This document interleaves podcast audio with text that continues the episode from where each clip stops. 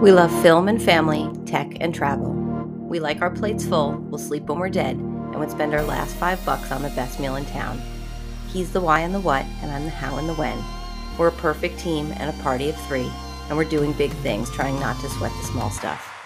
And this is the whole story.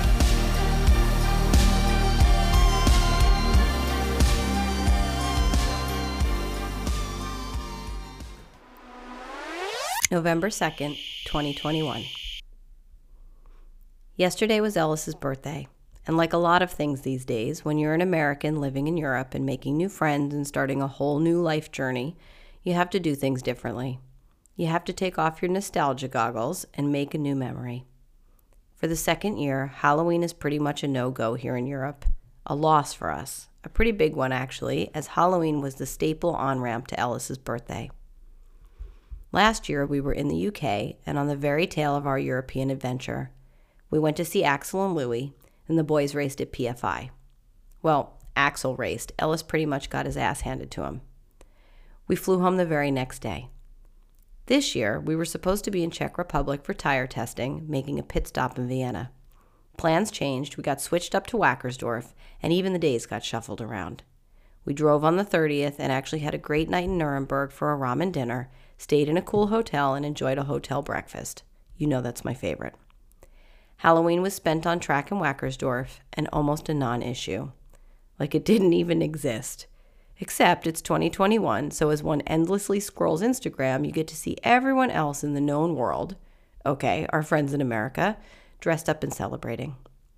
On his actual birthday, Ellis spent the day on track with Daryl tire testing, which, according to him, is the best birthday gift ever. Ellis is a pretty face value person. He says what he means.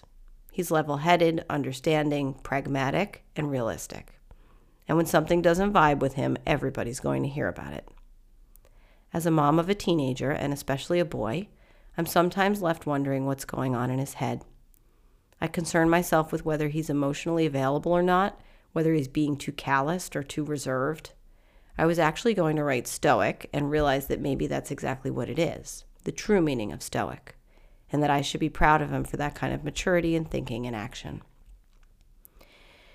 It's just that I'm watching him become himself, become a truer, richer, more authentic version of the person he has always been.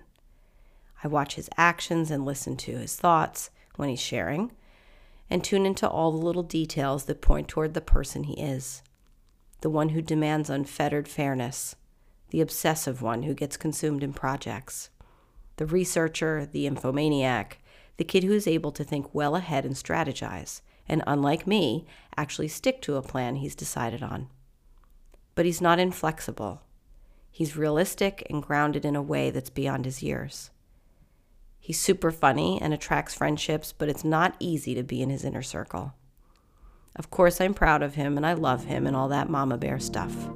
But really, truly, like Bill Murray said in Lost in Translation, they just become these people that you really enjoy being around.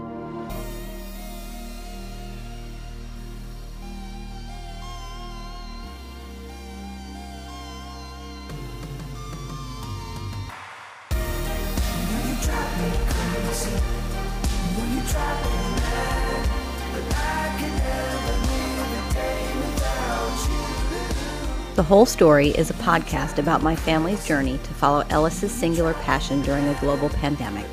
The episodes are audio recordings of the journal I've been keeping since the day we left home in 2020. To learn more, follow The Whole Story on Instagram and visit our website, ellysium.co.